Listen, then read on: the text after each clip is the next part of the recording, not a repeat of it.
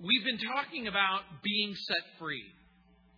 We are set free from by God's salvation and greatness, by God's power to control individual and corporate destiny. We're set free through the perfect servant Messiah. We're set free by redemption. We're set free by the true and the living God. We're set free by His power to work and to will and to deliver us from His judgment and wrath. We are set free by His plan of redemption. We are set free by being delivered from God's judgment and wrath. And you'll remember that when we began this section, all the way back in chapter 40, you'll remember the opening prophecy Comfort, yes, comfort my people, says your God. For the last eight chapters, we've been told over and over again that in the midst of pain and problem and persecution and bondage, we have hope.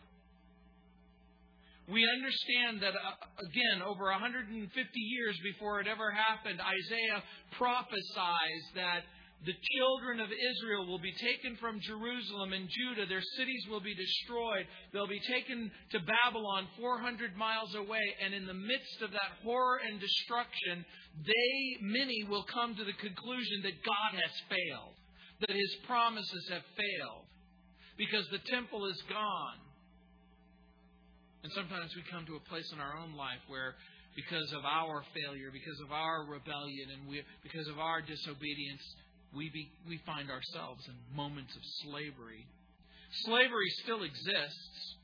This week on my radio program, I was doing um, a little um, thing about the problem of slavery in the Sudan. And in Polaris Project, I found this. It says, quote, trafficking in persons, also, what is human trafficking? Trafficking in persons, also known as human trafficking, is the modern practice of slavery. It is the second largest criminal industry in the world today after arms and drug dealing, and it is the fastest growing.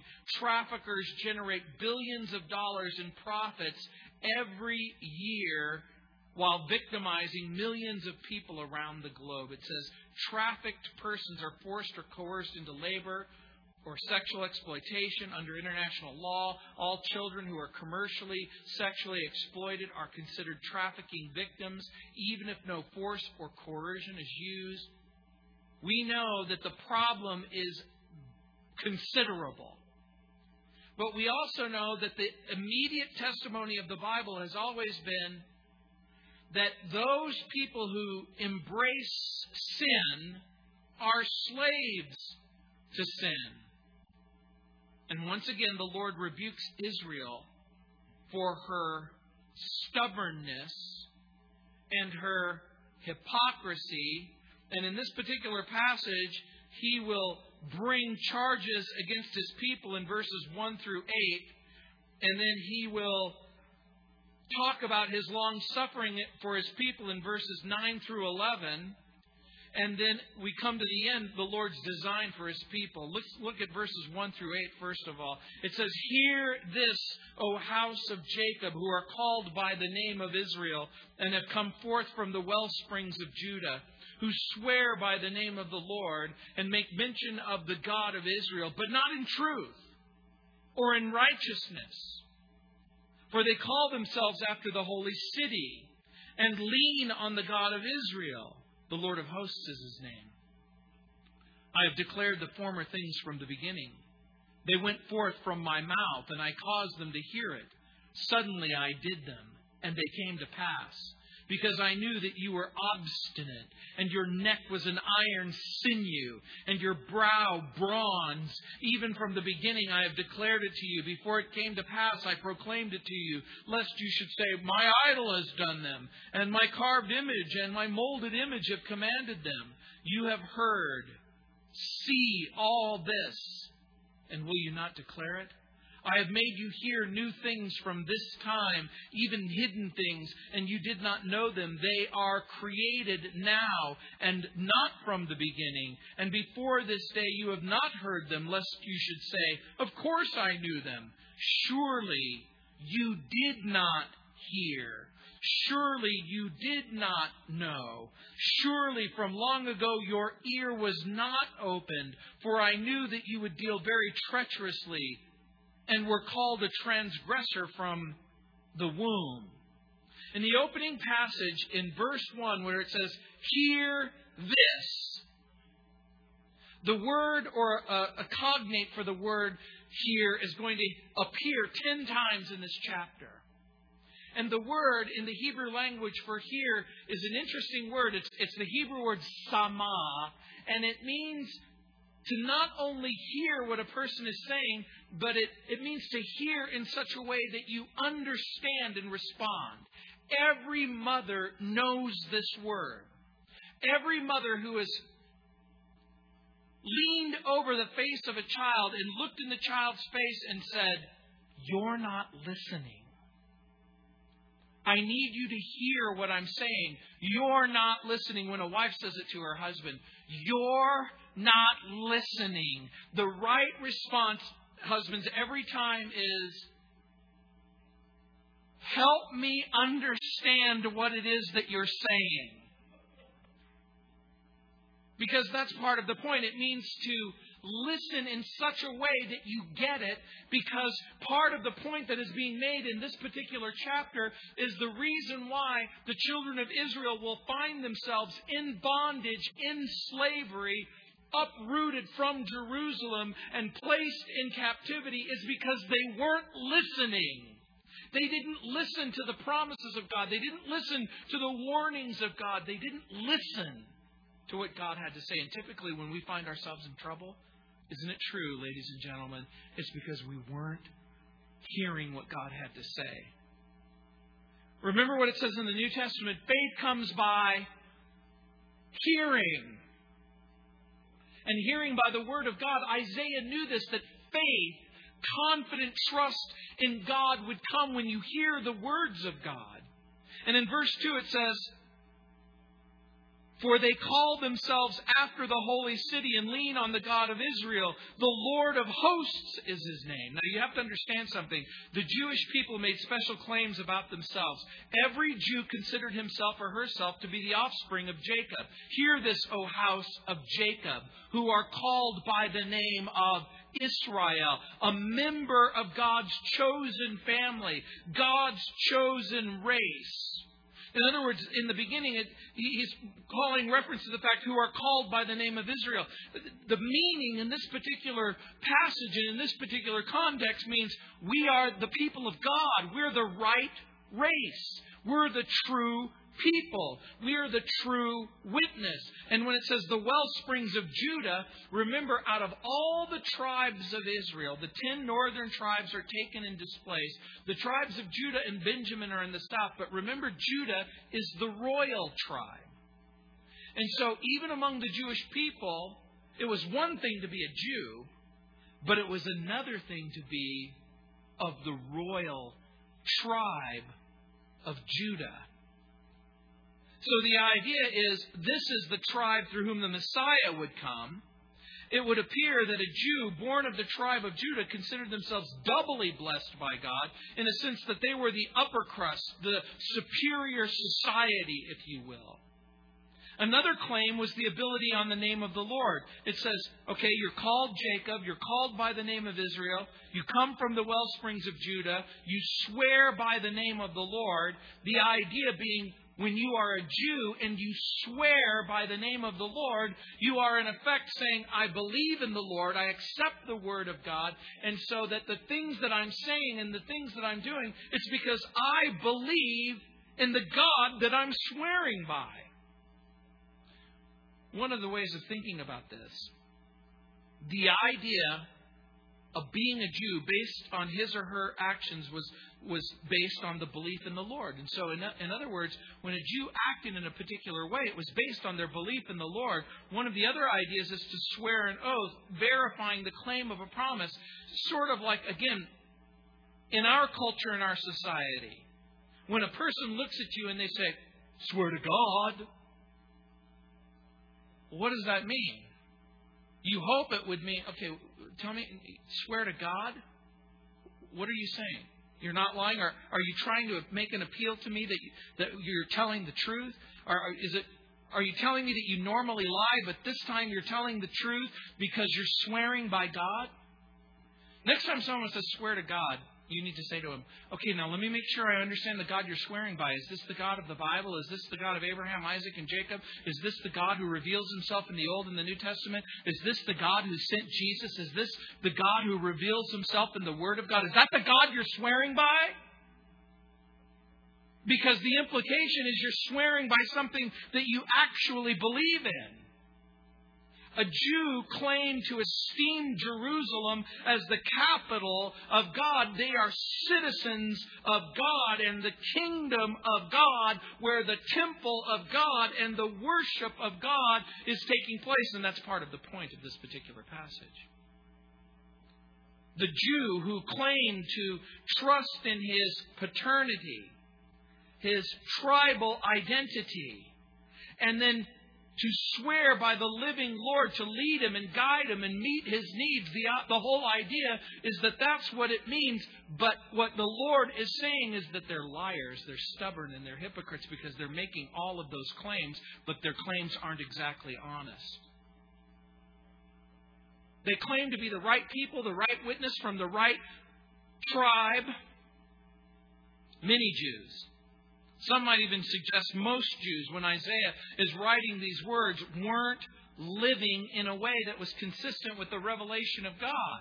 They weren't obeying the, the Lord. They weren't keeping God's holy commandments. Their disobedience betrayed their dishonesty. Their hypocrisy proved that they didn't really love and follow the Lord. Remember, even in the New Testament, Jesus said, If you love me, you will obey me. This isn't rocket science. Their disobedience discredited their, profession. The Lord is pointing out their hypocrisy. You say you're a Jew, you swear by God, you, you claim to know the promises of God, then what are you doing? Their disobedience discredited their profession within the depths of their, their heart. They didn't sincerely accept God as God, as Savior, as Deliverer because the rejection of the commandments was irrefutable proof of their insincerity. For they call themselves after the holy city, but they don't lean on the Lord. The Lord of hosts is his name. I have declared the former things from the beginning. They went forth from my mouth, and I caused them to hear it. Suddenly I did them, and they came to pass. In other words, when he says, I'm the Lord of hosts, he's talking about his unique relationship with them. He's the God who knows the beginning from the end. I have declared the former things from the beginning. They went forth from my mouth, and I caused them to hear it. Suddenly I did them, and they came to pass. He's contrasting himself with all of the false and phony gods. Because I knew that you were obstinate, and your neck was an iron sinew. I think you know what that means. They're stubborn. Now, again, in Matthew chapter 15, verses 7 through 19, or excuse me, in Matthew 15, 7 through 9, Jesus said, Hypocrites. Well did Isaiah prophesy about you, saying, These people draw near to me with their mouth and honor me with their lips, but their heart is far from me. When he's talking from that particular passage in Matthew, he's making reference to these passages. Isaiah warned about hypocrisy and superficial obedience. In vain they worship me, teaching as doctrines the commandments of men. Isaiah and Jesus both said words matter, actions matter, behavior matters. We live in a world where people think it doesn't really matter what I think or what I say or what I do, just so long as I believe Jesus in my heart. You know what? There's something really, really, really, really wrong with that thinking. Because having Jesus in your heart means that you also have him on your lips. It also means you have him in your brain. It also means that you have him in the real world in which you live. When your words and your behavior don't match your beliefs, that is the meaning of the word hypocrite. The children of Israel weren't living righteous lives. They weren't obeying God's commands. They weren't really following Him. And so in verse 3, where he says, I've declared the former things from the beginning, they went forth from my mouth. Centuries before the promises occurred, things happened. God predicted certain events and he brought them to pass. He didn't do this to show off. He didn't do this just to dramatically prove his identity, but rather, listen to what the text itself says because of the hardness and the rebellion of his people. He revealed the future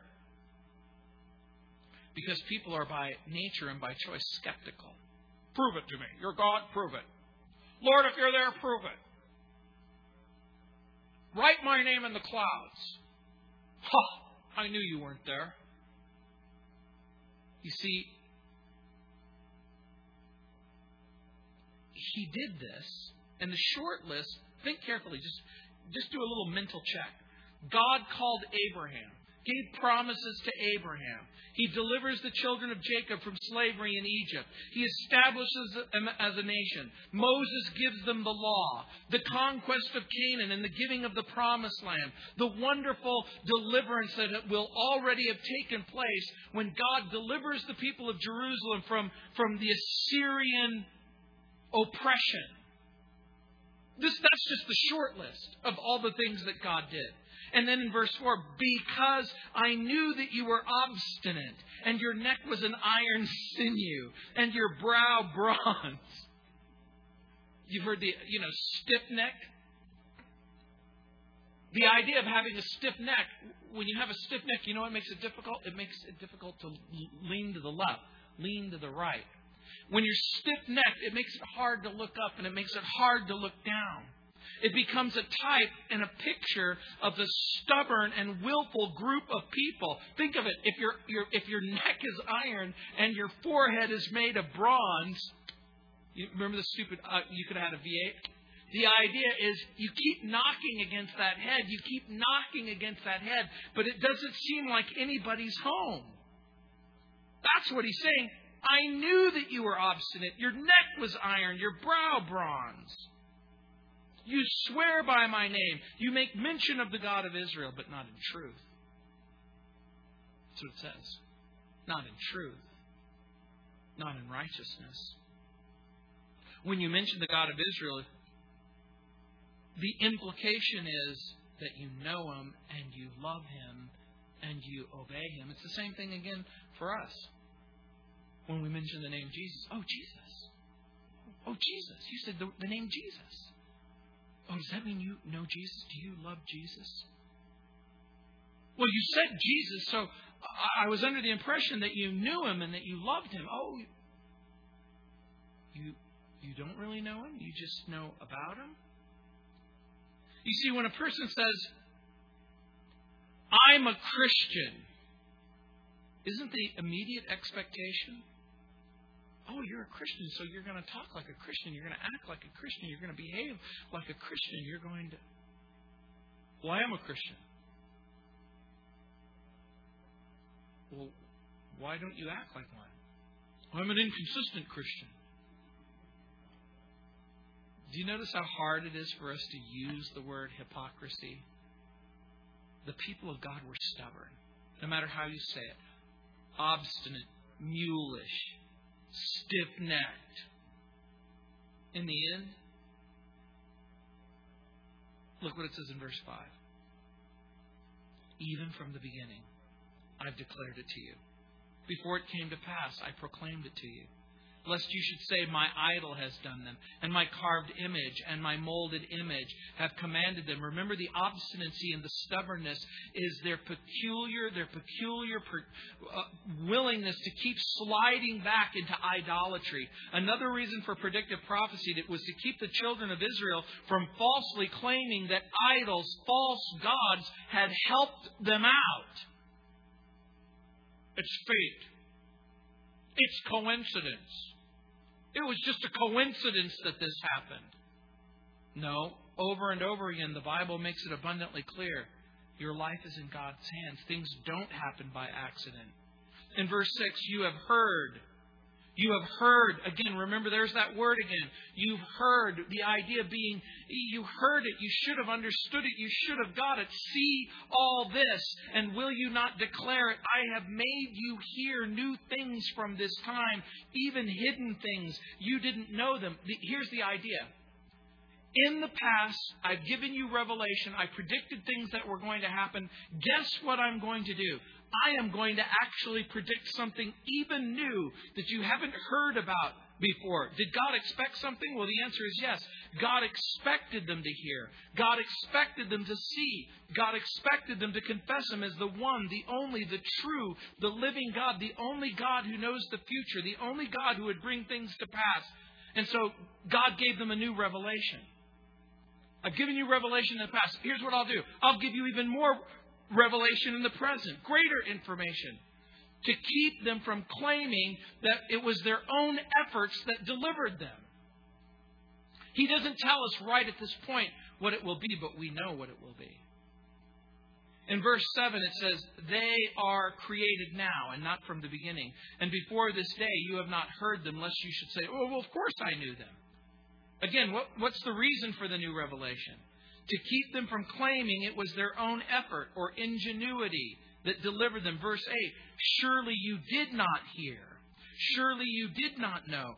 Surely from long ago your ear was not opened. For I knew that you would deal very treacherously and were called a transgressor from the womb. Now think about what he's saying Abraham, Isaac, Jacob, Joseph, the prophets. They've, they've all communicated. Samuel, David. What was the reason for the new revelation? Again, to help them understand. Here's, here's an amazing statement. They never heard or understood the prophecies. They had had the law of Moses, Genesis, Exodus, Leviticus, Numbers, Deuteronomy. This, here's the amazing statement. They never understood them. This would be like if you can imagine a person who's grown up in the church. They've read their Bible. They heard the stories about David and Goliath. How he killed a lion with his bare hands and a bear with his bare hands. The story of the giant with which he hits in the forehead. Over and all of the great stories that, that you hear growing up. And then the person says, Well, didn't, didn't you hear these stories? Well, I heard them. Didn't you understand them? I, I thought I did. The Lord is saying, You've really not been listening. And the reason why you haven't been listening and the reason why you haven't understood the prophecies is because you were born a rebel, born a, a, sinner, a transgressor from birth. And part of the point of the passage, God is going to reveal new things to the generation of Isaiah. These events were apparently deliberately hidden to prevent the people from claiming they knew about them beforehand. The new prophecies, by the way, just from what we've learned so far, the raising up of Cyrus in verse 14. Remember, he's going to call the Medo Persian king to come down and deliver them from Babylon. The fall of Babylon and Israel's restoration in verses 20 through 21. The coming suffering and atoning death of God's Messiah. Isaiah chapter 52, verse 13, all the way to Isaiah chapter 53, verse 12. There's going to be a coming age of salvation in Christ. We're going to learn about that in Isaiah chapter 65.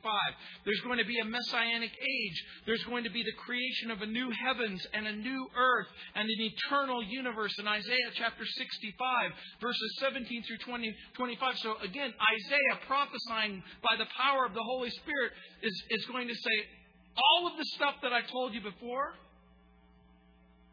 I'm going to tell you that and more. The Lord revealed these events to the Jews and to future generations for one purpose and one purpose only, so that people would understand that He's the true and the living God and that He alone is to be worshiped and praised. He's, he alone deserves our heart. He alone is the one who's worthy to be worshiped, but people had hardened their hearts. And remember, we live in a world. Well, didn't you hear the story? Didn't you hear how Adam and Eve disobeyed God in the garden? And didn't you hear how God drove them out? And didn't you hear about Cain and Abel? And didn't you hear about Noah and the flood? And didn't you hear that God promised that He was going to send a Messiah through Abraham and through Isaac and then Jacob and then Judah and David? Didn't you hear? Didn't you understand that all of life and all of circumstances was, was going to bring about a Messiah? Didn't you understand that? But here's the idea they hardened their heart against God. They closed their ears to his prophecies. They refused to see the promises of God. And by the way, that rejection and that refusal would also be fulfilled in Christ. And here's Isaiah's statement they would do this, listen carefully, not because they were ignorant, Not because they didn't have a chance to hear, but they were willfully, deliberately blind. People reject God, and people reject His prophetic word because they're traitors, because they're rebels from birth, because they deliberately choose to be stubborn. They deliberately choose to be hard hearted. They deliberately choose to be stiff necked towards the Lord. They reject the Lord despite the fact of his prophetic word. And here is the point that God is making through the prophet Isaiah as he's speaking to the children of Israel. You should have listened. Because the Word of God, listen carefully, demands belief, requires righteousness. This is a shocker to the people who live in our culture and society. You mean you read the Bible? Yeah. You mean you. No, you're kidding, right? You believe the Bible? Our right response should be, You're kidding. You don't? Are you seriously going to tell me that you don't believe what the Bible says? Well, you know, you can't trust it. It was written by men over thousands of years. It's been corrupted and uh, interpolated, extrapolated, and it's filled with contradictions. Man, after years of study, you've come to that conclusion. Can you talk about some of those contradictions? Not really. You're joking, right? Are you seriously going to tell me you reject everything that it says and you haven't even read it? Yeah. Now listen to this. Look what it says in verse 9. For my name's sake, I will defer my anger. And for my praise, I will restrain it from you so that I do not cut you off. Do you understand what's happening? The Lord is talking about his patience and, and his long suffering.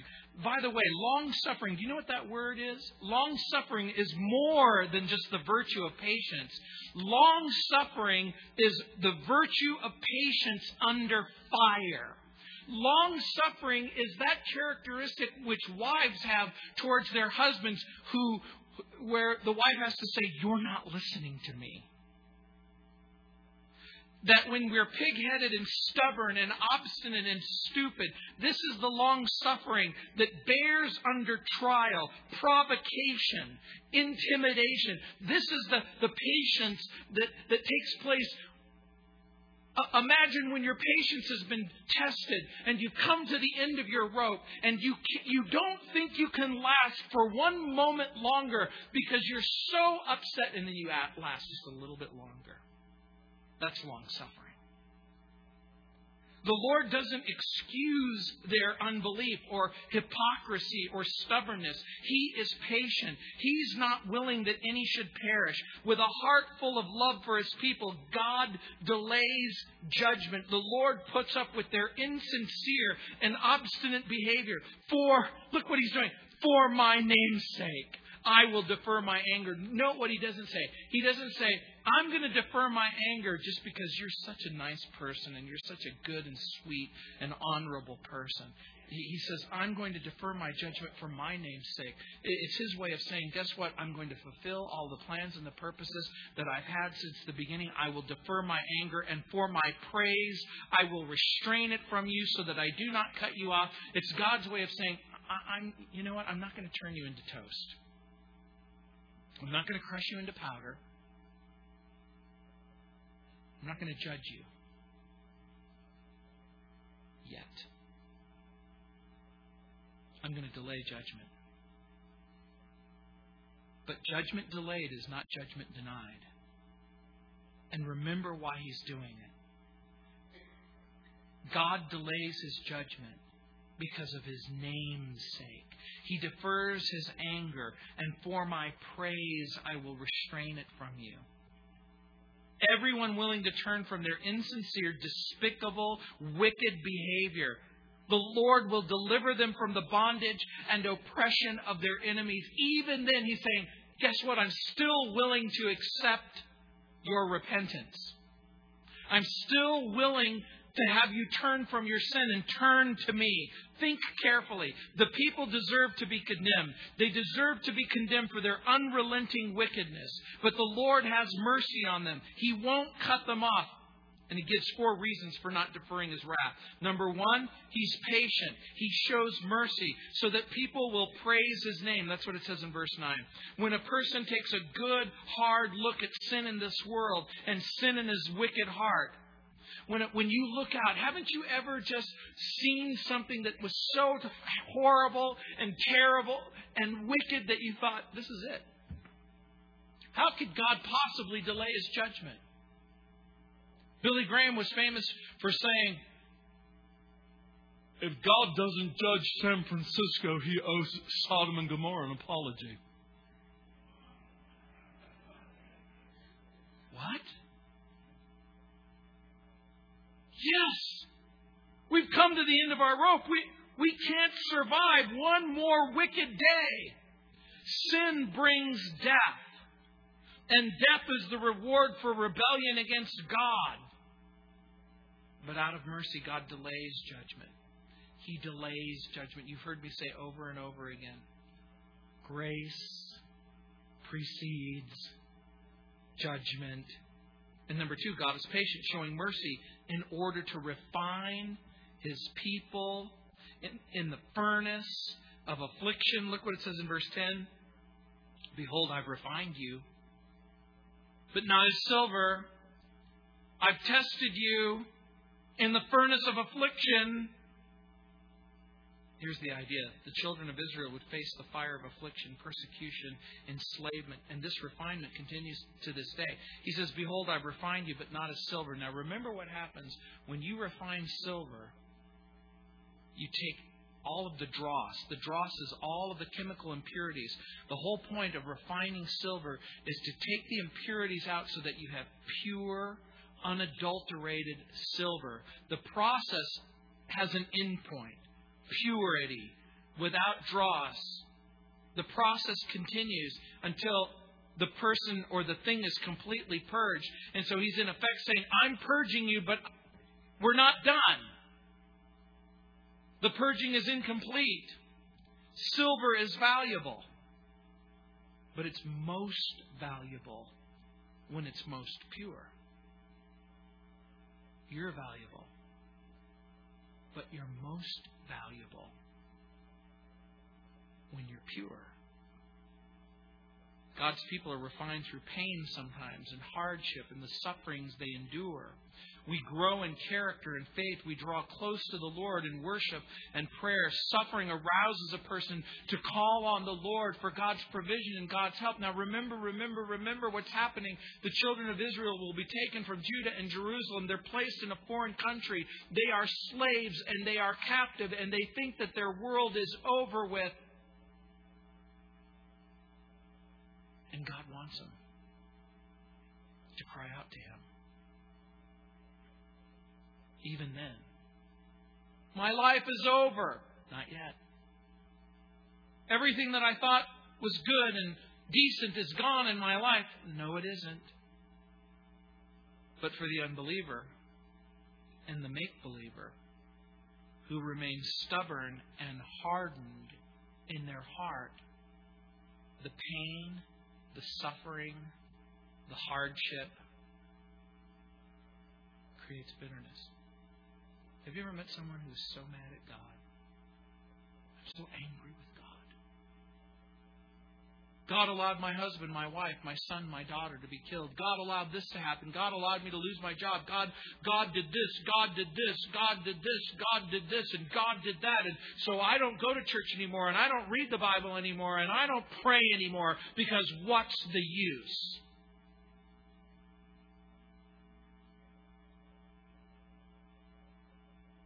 Point of the pain and the hardship and the suffering is to bring you to a place of humility and brokenness so that you'll cry out to the Lord. In Zechariah chapter 13, verse 1, it says, In that day a fountain shall be opened for the house of David and for the inhabitants of Jerusalem for sin and for uncleanness.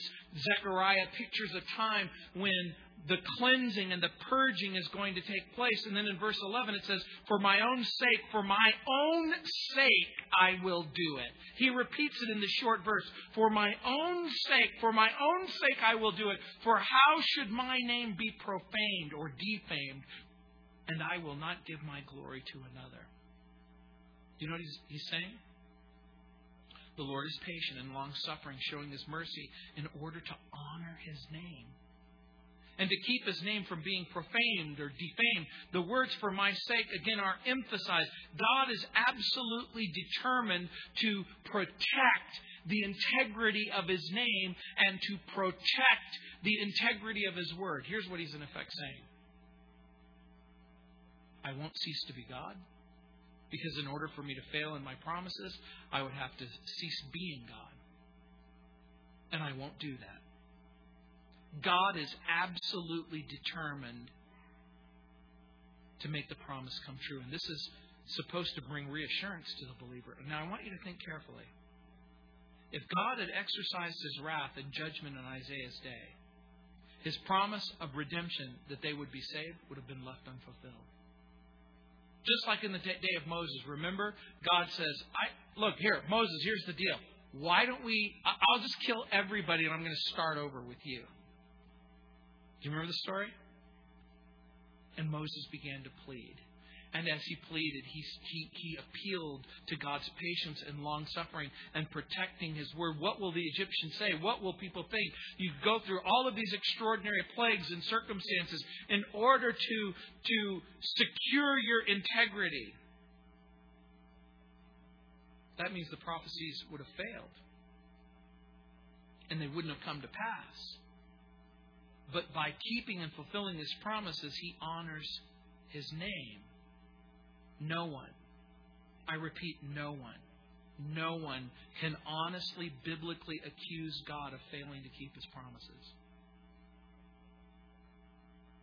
He always keeps his word. He will do what he promises. And number four, God is patient, protecting his glory. When you come to the end, for my own sake, for my own sake, I will do it. For how should my name be profaned? And I will not give my glory to another. What does that mean? Well, the glory of God in the ancient world was called the Shekinah. It was the substance of his identity. It was the splendor and the magnificence. The Lord is glorious. He is the creator of heaven and earth. He is a glorious being. He is the exquisite, beautiful, brilliant. He is light. He is holy. He is radiant. He is powerful. It's the things that we're supposed to be singing about as we're praising him in worship. You are holy. Now, even when we sing the song, You're the air I breathe, we're not talking about the H2O. We're not talking about hydrogen uh, and oxygen. God isn't the, the, the, the air that we suck into our lungs and we exhale as carbon dioxide. The meaning of the song is He is the very substance, if you will. He is He's the one who keeps our heart beating. He is the one that keeps our lungs moving. He is light. He is radiant. The magnificence of God shines so bright that when the new heavens and the new earth are created, there are no sun and moon and stars because the radiance of His magnificent glory fills the universe. and the glory of praise and honor he won't share with any other being. God's majesty and righteousness are so potent that it would consume any sinner or imperfect being. This is proof positive that God is Jesus. And Jesus is God. How else do you explain that all power and all glory and all, all honor belong to Jesus? Look what it says at the end of the verse and I will not give my glory to another. Either this is a hopeless contradiction or Jesus is God. Because he receives all honor, all glory, all praise. God is patient with the human race. Now, why am I telling you all Because God is patient with you. Even when you're obstinate. Your neck is like iron and your brow is like brass. I'm going to do what I want to do. Well, I know the Bible pretty much forbids me from doing this, but I'm going to do it anyway. Oh, obstinate, willful person. God is patient. God's putting up with a lot from you. God is patient. God is patient. He's delaying his judgment. He delays his judgment against the ungodly and the unjust because he is long suffering. He yearns for people and nations to repent, to turn back to him, to turn away from their sinful behavior. He's merciful. He's willing to forgive. He's willing to forgive people who will truly repent.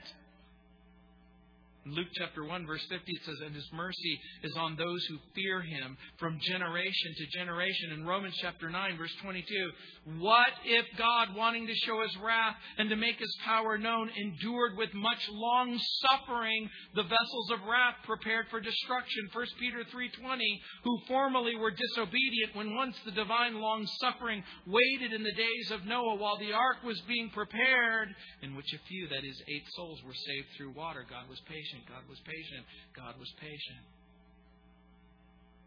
But I want you to know something. Noah's flood did come. It eventually came. The wrath of God eventually came. And look what it says in verse 12 the Lord's design for his people. Verse 12 Listen to me, O Jacob and Israel, my called. Listen to me. There's that word again. Listen Again, think of your mother looking you in the eye, or your wife. You're not hearing what I'm saying. The word, when you see that word listen, it means listen in such a way that you hear and you're willing to actually do what he says. Listen to me, O Jacob and Israel, my called. I am he, I am the first, and I am also the last. It's his way of saying, I am there in the beginning and I'm there in the end. Verse 13, indeed my hand has laid the foundation of the earth and my right hand has stretched out the heavens. When I call to them, they stand up to, together. I am the creator. Verse 14, all of you assemble yourselves and hear. Excuse me. Thank you, he does. There's the word again. Who among them has declared these things? The Lord loves him. In verse 14, you know who I think he's talking about? He's talking about Cyrus. The Lord loves him. Why? Because Cyrus, the Persian king, he's going to come from Persia and he's going to defeat the Babylonians, and the children of Israel are going to be going to be liberated. But he's a pagan. He's a wicked man, and he does evil things. I think what this means is that the Lord loves anyone and everyone who's willing to do exactly what He wants them to do. He shall do His pleasure on Babylon, and His arm shall be against the Chaldeans. Here's what He's saying. I'm going to bring my will to pass. The prophecy is going to come true. I'm going to use the instrument that I intend to use, and I'm going to liberate you. And then look what it says in verse 15. I, even I, have spoken. Yes, I have called him. I have brought him, and his way will prosper. Now think about it. Remember what I told you. Cyrus is the servant of the Lord. Israel is the servant of the Lord. But there's another servant of the Lord, Messiah, Jesus. Jesus, the Messiah, will do what God has intended. His way will prosper. You know what this means? It's unstoppable. Nothing will stop him. Verse 16 Come near to me, hear this. I have not spoken in secret from the beginning.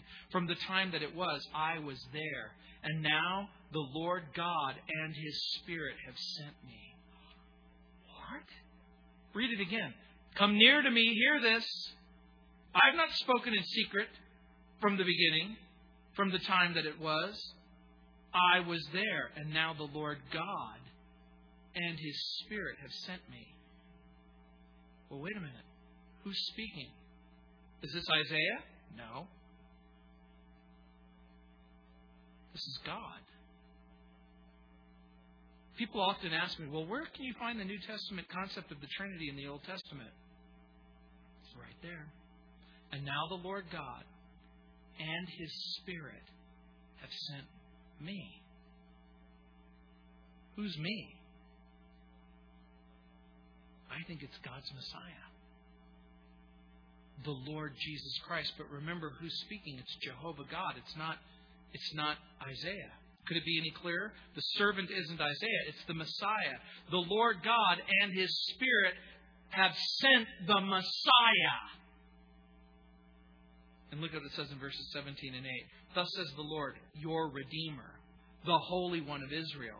I am the Lord your God who teaches you to profit, who leads you by the way you should go. Oh, that you had heeded my commandments. Then your peace would have been like a river, and your righteousness like the waves of the sea. Ray Ortlund has a quote on this particular passage. He writes, I need to share it with you. The love of God does not shield us from the immediate impact of our sins. This generation of God's people long ago broke his heart. What he longed for was their peace and righteousness flowing in abundance, but they wouldn't listen. They didn't defeat God, but he did withhold from them the fullness of, of covenant blessing. He wrote them off, Luke 19:41. We would be fools not to take warning, this warning to heart, unquote. Listen to what it says again. Thus says the Lord. He uses the covenant language your Redeemer, the Holy One of Israel. I am the Lord your God who teaches you to profit, who leads you by the way you should go. Oh, that you had heeded my commandments. Here's what he's saying. Remember? I wish you would have listened. I wish you would have listened.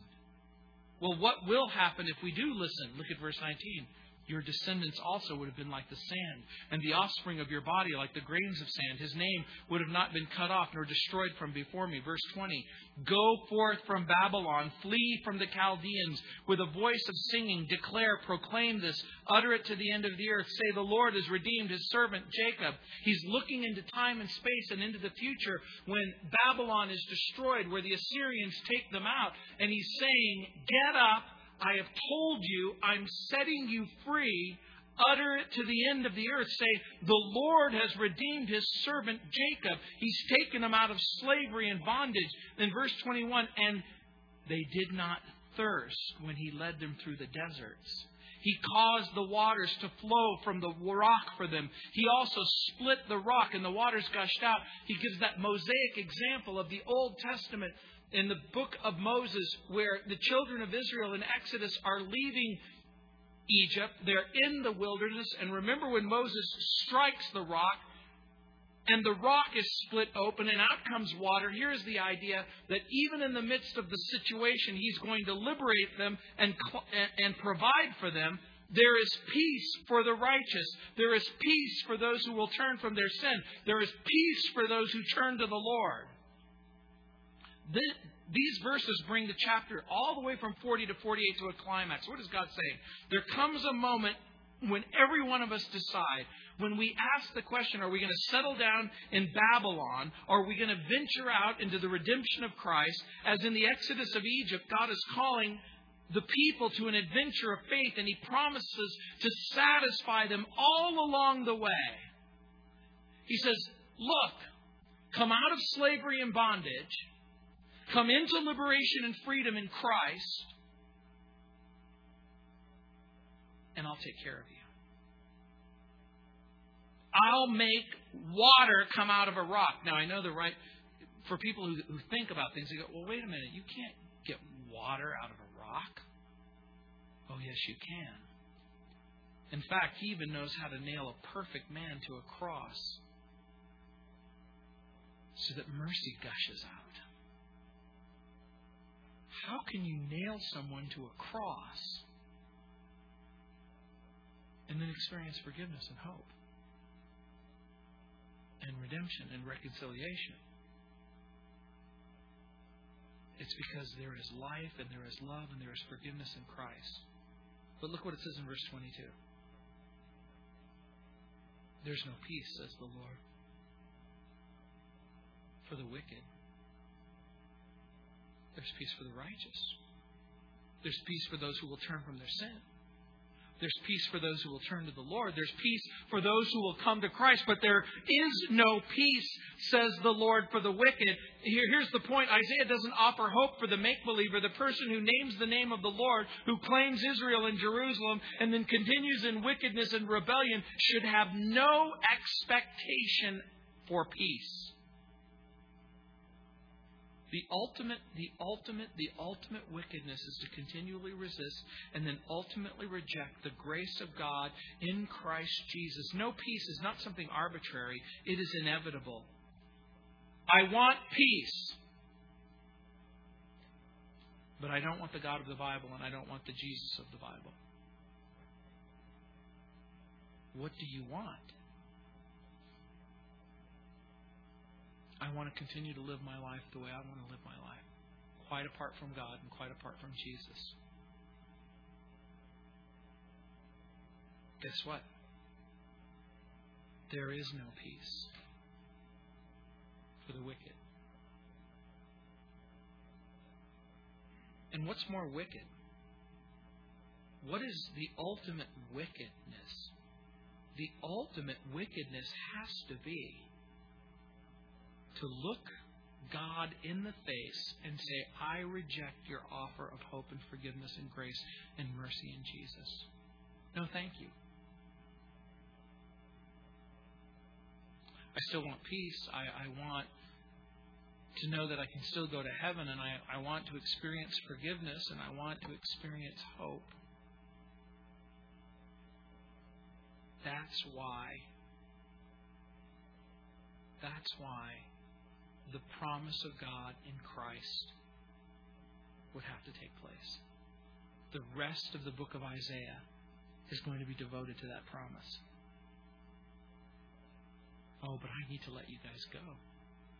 Heavenly Father,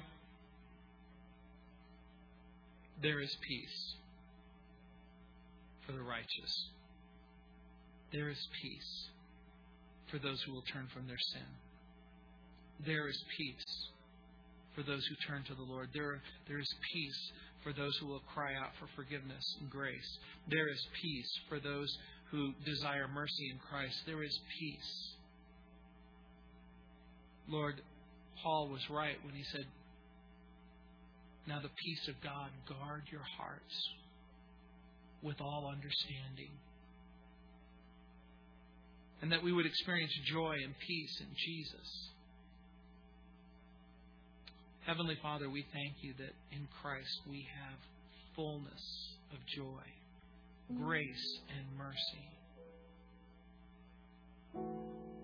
and real peace. The peace of a person forgiven, restored. The peace of a person who embraces the promise of God.